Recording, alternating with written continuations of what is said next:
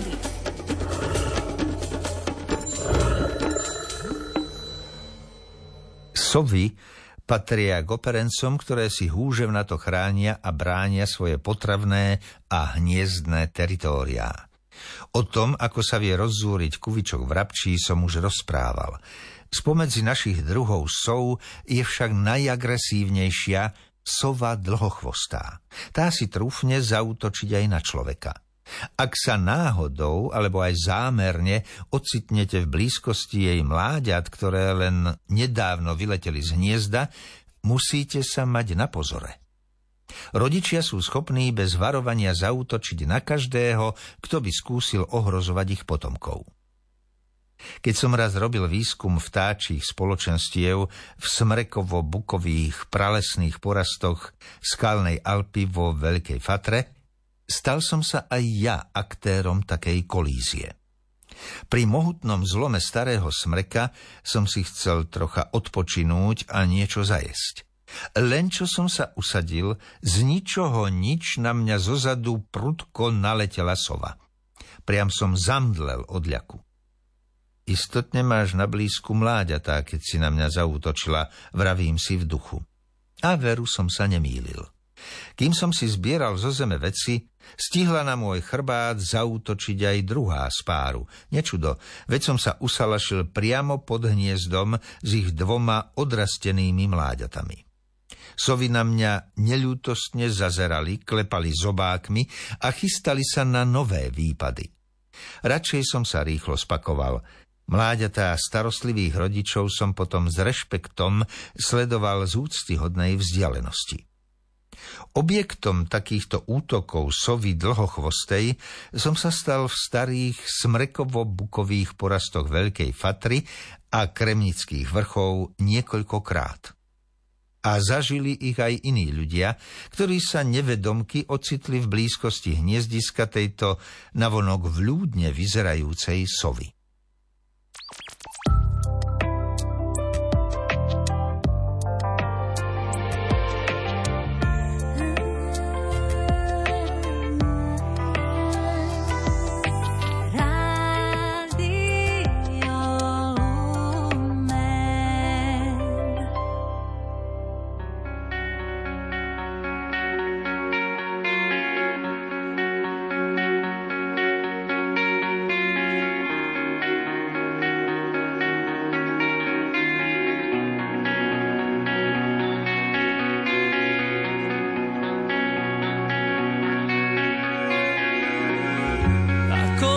Premením sa na ľad, ako vietor pokúsa ma objať, nežným vánkom poštekli mi pery.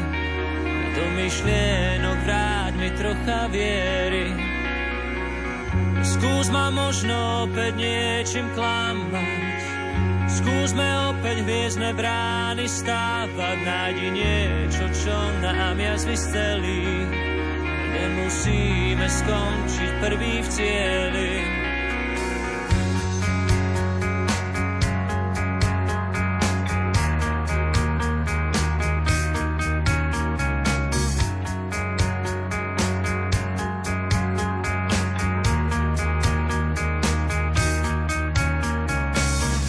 Rozlom v mojom srdci kameň, nevral prosím už viac amen. Kľúče od zamknutých dverí, živou vodou pokrop moje pery. Buď rieka, buď práveň, buď spása, buď aniel, buď hviezda, čo svieti mi nad hlavou.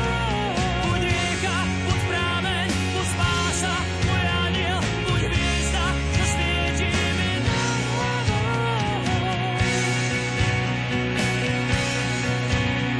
Thank you.